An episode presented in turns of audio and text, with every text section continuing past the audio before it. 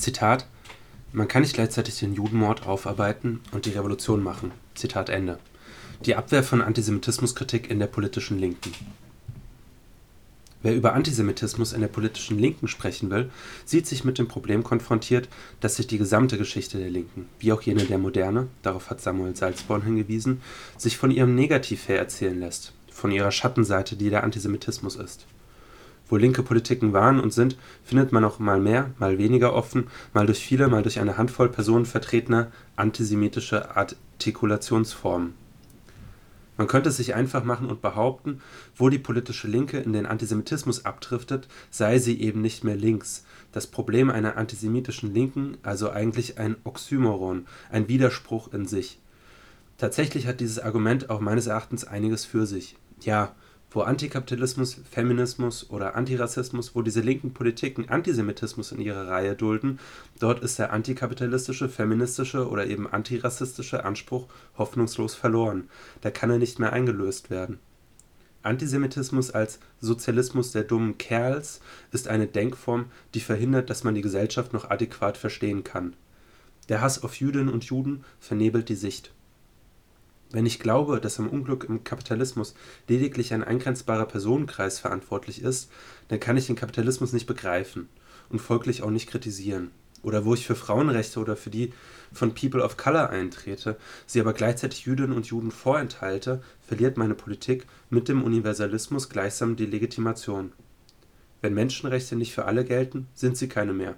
Eine halbierte Freiheit macht keinen Sinn das, was uns die Frauenrechtlerin um Olympe de Gauche, die dafür unter der Guillotine endete, oder die aufständigen Sklaven von in Haiti, die dafür blutig bekämpft wurden, gelehrt haben.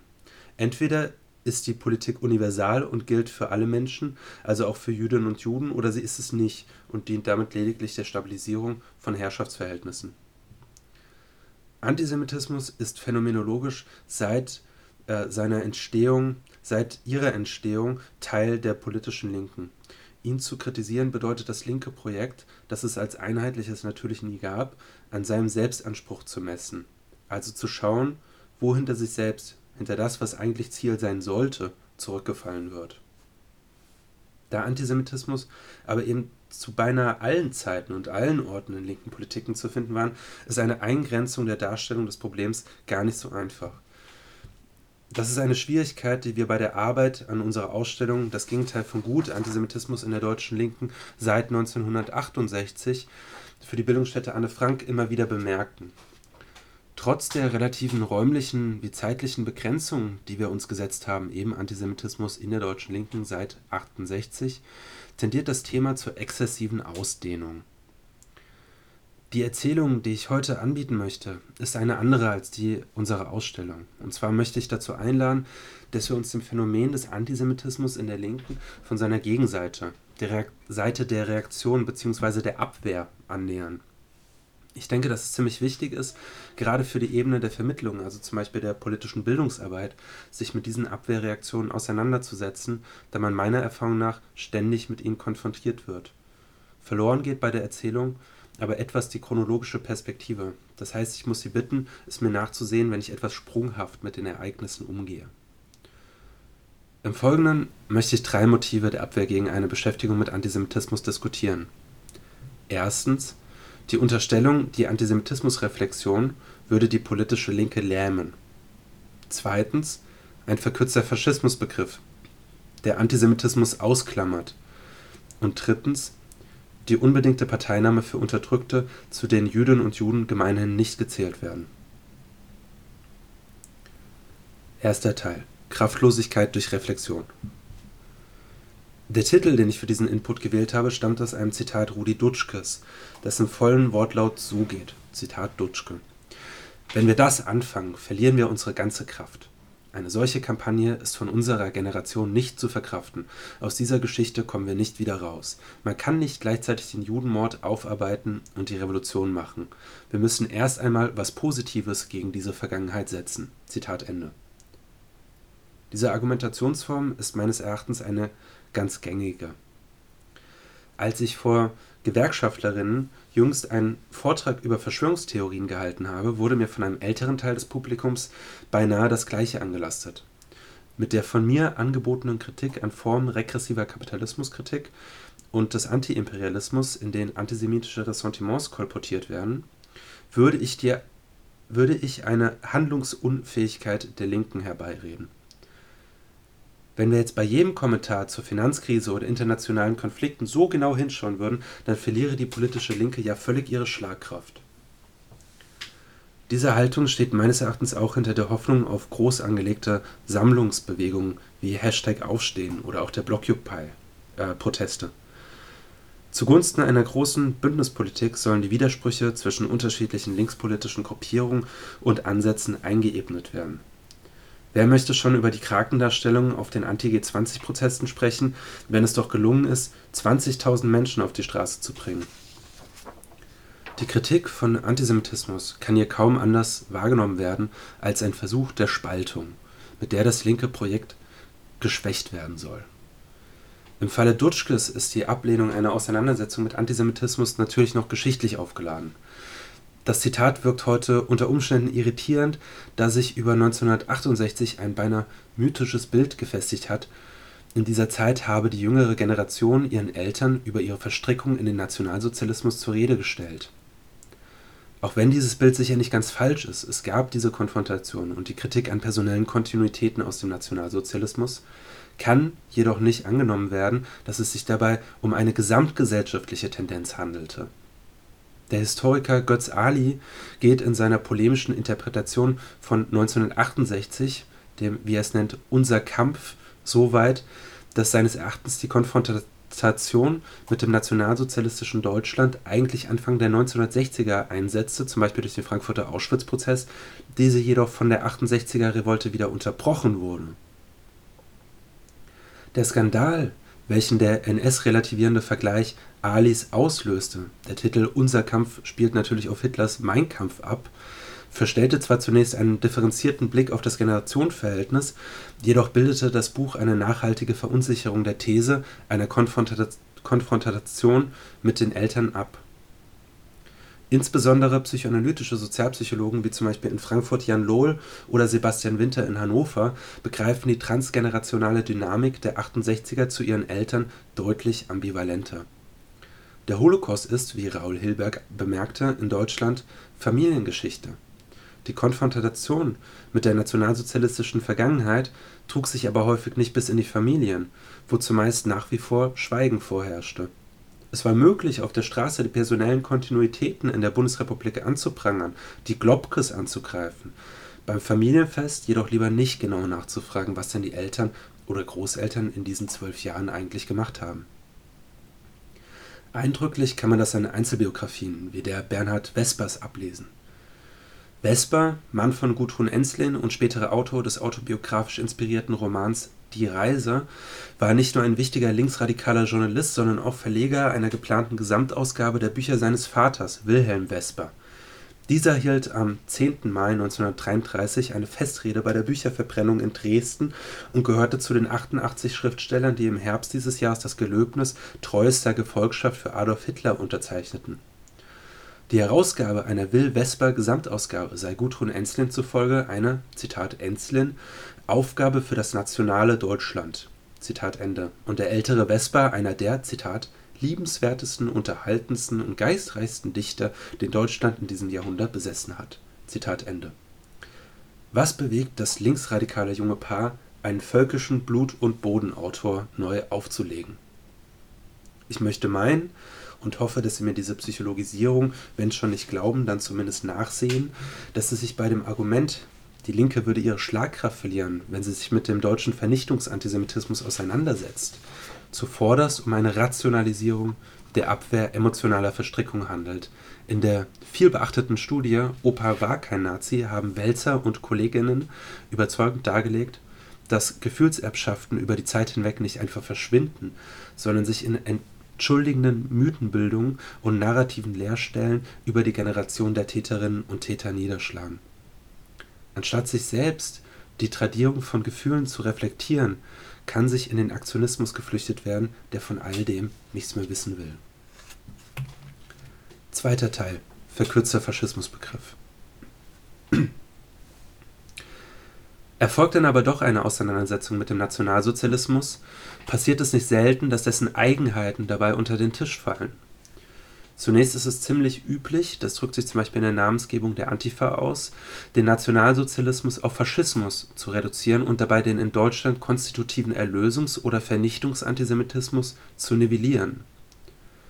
Nach dem leider jüngst verstorbenen Moishe Poston gab es innerhalb der deutschen Linken eine Akzentverschiebung in der Auseinandersetzung mit deutscher Vergangenheit Antisemitismus wurde weniger als zentraler Aspekt, sondern als Randerscheinung des Nationalsozialismus verstanden und der Holocaust tendenziell zugunsten einer Lesart des nationalsozialistischen Deutschlands als kapitalistischer Polizeistaat mit aggressiven imperialistischen Ambitionen marginalisiert.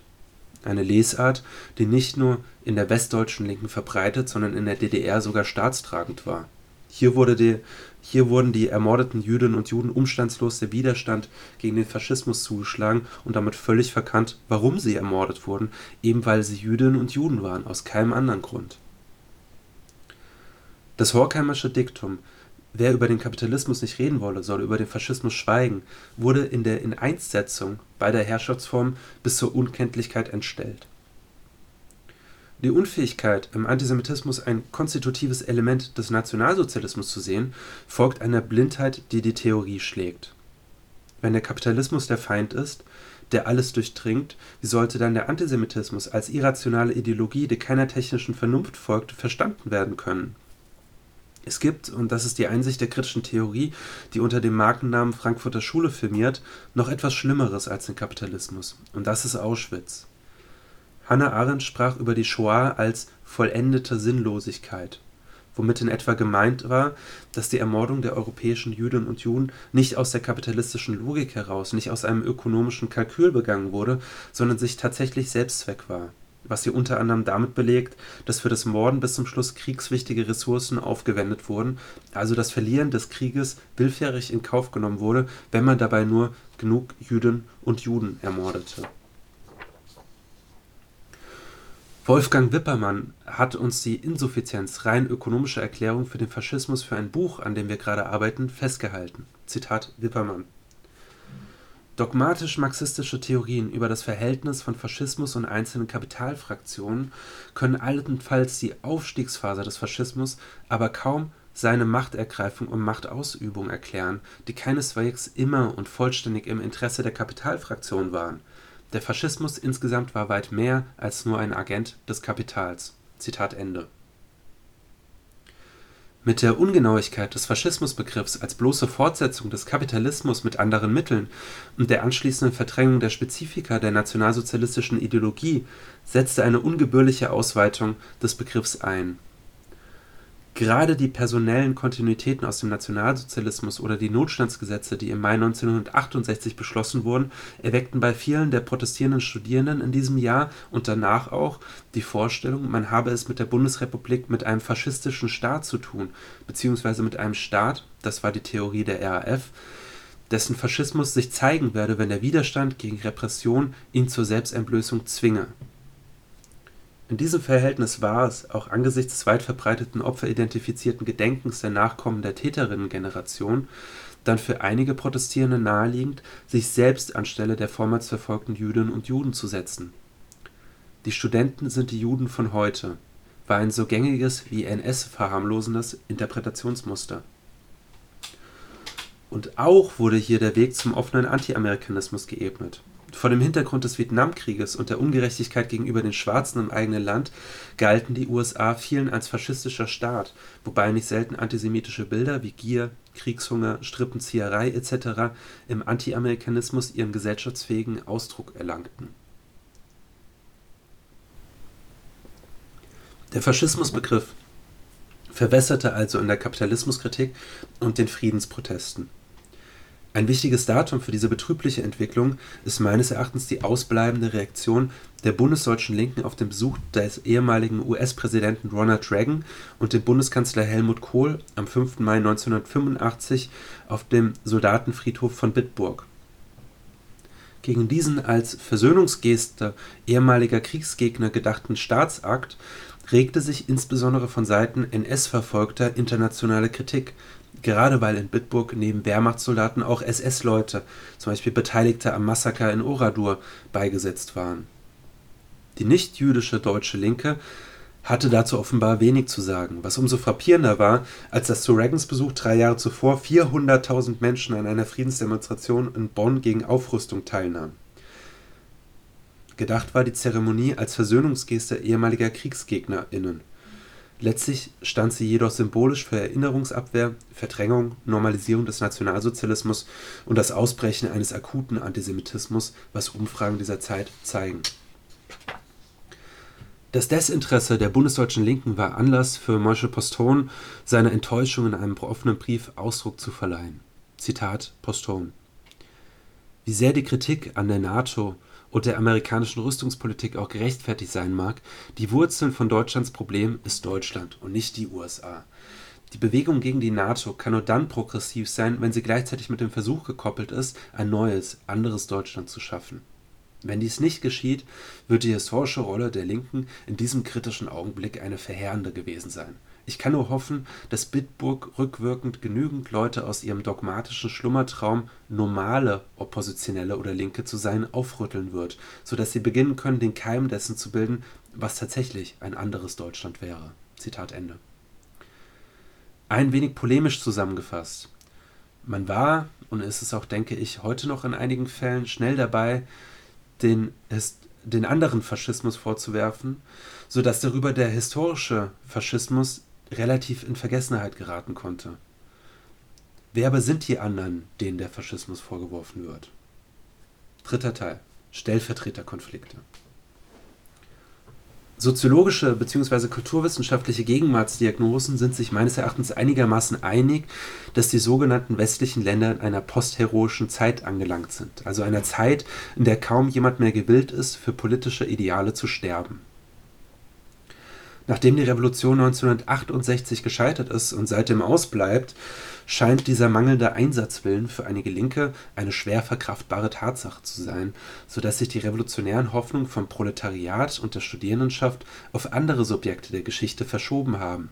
Maßgeblich vermeintlichen oder wirklichen Befreiungsbewegungen im Trikont in Kurdistan, Tibet oder für unser Thema heute am bedeutendsten Palästina haben wir uns vorhin mit einer kapitalismuskritischen Blindheit gegenüber Antisemitismus beschäftigt, möchte ich nun zu sprechen kommen auf die Bedeutung des Antiimperialismus für die Unfähigkeit oder den Unwillen, sich mit Antisemitismus ernsthaft auseinanderzusetzen.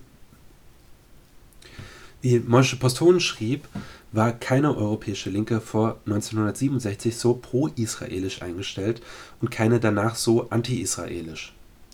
Die Haltung zu Israel änderte sich fundamental, was sich etwa in Einzelbiografien wie der Ulrike Meinhofs gut ablesen lässt. Meinhof, die bereits 1965 an der Exkulpation, an der Entschuldigung der Deutschen arbeitete, als sie schrieb, der „ Anti-Hitler-Krieg sei in Dresden zudem entartet, was man zu bekämpfen vorgab “und 1972 den Mythos bediente, die Deutschen hätten von den Konzentrationslagern nichts gewusst und seien deshalb vom Faschismus freizusprechen, schrieb angesichts der Geiselnahme und Ermordung von zwölf israelischen Olympiasportlern im November äh, desselben Jahres 1972, Zitat, Sie, Brandt, Genscher, Merck, Schreiber, Vogel, Daumer, Brundage, hatten nur ein Ziel, nur ja dem Moische Dayan Faschismus, diesem Himmler Israels, in nichts nachzustehen. Israel vergießt Krokodilstränen. Es hat seine Sportler verheizt, wie die Nazis die Juden. Brennmaterial für die imperialistische Ausrottungspolitik Sie benutzt München eben gerade nicht als Vorwand, wenn es jetzt palästinensische Dörfer bombt. Es tut, was es sowieso tut als imperialistisches System. Es bombt gegen die Befreiungsbewegung. Es bombt, weil die arabischen Völker die Aktion des Schwarzen September begriffen haben. Weil die Aktion von den Massen verstanden worden ist, dass ihr Feind nicht nur Israel ist, dass ihr Feind der Imperialismus ist, dass nicht nur Israel blutrünstig ist, nicht nur die USA gegenüber Vietnam, sondern der ganze Imperialismus gegen alle Befreiungsbewegungen dass es ohne antiimperialistischen Kampf keinen Sieg im Volkskrieg gibt. Zitat Ende. Auffällig ist hier zum einen der wiederkehrende Vergleich der Juden mit den Nazis. Moshe Dayan, Verteidigungsminister während des Sechstagekrieges, als Israel sich gegen eine Allianz arabischer Nachbarstaaten erfolgreich verteidigte, wird hier mit dem Führer der SS Heinrich Himmler assoziiert. Auch wird hier unterstellt, Israel verheize seine Sportler wie die Nazis die Juden und damit eine Täter-Opfer-Umkehr bedient, die ganz charakteristisch für sekundären bzw. Schuldabwehr-Antisemitismus ist. Den Antisemitismus nicht trotz, sondern wegen Auschwitz. Damit bewegte sich Meinhof nicht auf unbekanntem Terrain. Der Vergleich israelischen, des israelischen Verteidigungskrieges mit dem nationalsozialistischen Überfall auf die Länder Europas ist ein immer wiederkehrendes Motiv, auch der bürgerlichen Presse. In Deutschland verbindet sich das antiimperialistische Weltbild immer wieder mit der Abwehr des deutschen Schuldzusammenhangs. Zum anderen bricht sich hier eine extreme Kälte und Indifferenz angesichts der ermordeten israelischen Sportler durch deren Tod im Interpretationsraster des Antiimperialismus legitimiert erscheint. Israel sei blutrünstig, ein altes antisemitisches Klischee. Die palästinensischen Terroristen Teil einer Befreiungsbewegung und deshalb wird hier auch die Trauer um die Opfer nicht ernst genommen. Israel scheint hier lediglich als Vertreter des Imperialismus und wird als solcher mit den USA, die zu der Zeit Krieg in Vietnam führten, zusammengeworfen. Bedient wird dabei ein Manichäismus, der die Welt in Gut und Böse unterteilt. Auf der einen Seite die Befreiungsbewegung, zu denen auch Terrorgruppen gehören können, und auf der anderen Seite die vermeintlichen Imperialisten. Der antisemitische Antizionismus drohte zu einer Selbstverständlichkeit innerhalb der Linken zu werden, zu einer nicht weiter hinterfragten Maxime, wie wir etwa in Großbritannien weitgehend beobachten können. Dabei geht er, wie wir es heute in Großbritannien weitgehend beobachten können. Dabei geht er stark mit dem Gefühl einher, moralisch auf der richtigen Seite zu stehen, für die Unterdrückten und die Schwachen zu kämpfen. Auch heute begegnet einem oft die Argumentationsweise, man müsse zu den Palästinensern halten, weil sie in dem Konflikt mit Israel die militärisch Unterlegenen seien. Dieses Bild lässt sich natürlich nur aufrechterhalten, wenn man davon absieht, dass ein breites Bündnis aus umliegenden arabischen Staaten vermeintlich auf Seiten der Palästinenser steht und in dem die Verfolgungsgeschichte der europäischen Jüdinnen und Juden aus der Geschichte Israels getilgt wird. So lesen wir beispielsweise auch in einer Veröffentlichung der Nahostgruppe Freiburg 1988, Zitat, Die zionistische Ideologie entstand um die Jahrhundertwende. Erst später kommt bei einigen zionistischen Ideologien der sogenannte ewige Antisemitismus als Rechtfertigung für den Staat Israel hinzu. Zitat Ende. Die Shoah und der europäische Antisemitismus werden hier nicht als konstitutives Moment der Notwendigkeit Israels akzeptiert, sondern zum ideologischen Beiwerk erklärt. Jüdische Verfolgungserfahrungen haben in dieser Argumentation keinen Platz, wie überhaupt Jüdinnen und Juden im antiimperialistischen Weltbild keine Opfer, sondern meist TäterInnen sind. Zum Schluss ich habe damit angefangen, etwas umständlich darzulegen, wie überbordend das Thema linker Antisemitismus schnell werden kann. Und auch jetzt, wo ich mich an einer Begrenzung des Themas über Motive der Abwehr von Antisemitismuskritik versucht habe, scheint mir noch viel zu viel ausgelassen zu sein. Beispielsweise hätte ich gerne über die Selbstimmunisierung antisemitischer Ressentiments qua Ästhetisierung in der Kunst gesprochen, aber darüber müssen wir wohl ein anderes Mal sprechen. Was ich jedoch noch zum Schluss erwähnen möchte, bevor wir zur Diskussion übergehen können, ist ein Begriff David Hirsch, der sich in Großbritannien aus einer innerlinken Perspektive am Elend der Labour-Partei, äh, wie es sich derzeit darstellt, abarbeitet. Der sogenannten Livingston Formulation. Zitat David Hirsch. It is a means of refusing to engage with an accusation of antisemitism. Instead, it reflects back an indignant counter-accusation that the accuser is taking part in a conspiracy to silence political speech. The Livingston formulation functions to delegitimize scholarly or political analysis of antisemitism by treating analysis of antisemitism as an indicator of anti-progressive discourse. This mode of refusal to engage rationally with antisemitism is often facilitated by the treatment of antisemitism as a subjective resentment, rather than as an external and objective social phenomenon. Zitat Ende. Antisemitismus wird als subjektive Befindlichkeit entschärft und damit die unzähligen gesellschaftstheoretischen, historischen und sozialwissenschaftlichen Befunde zum Phänomen einfach ignoriert. Der Antisemitismusvorwurf führt oft zu einer Gegenanschuldigung, die beschuldigende Person sei Teil einer Verschwörung, die politische Linke zu schwächen.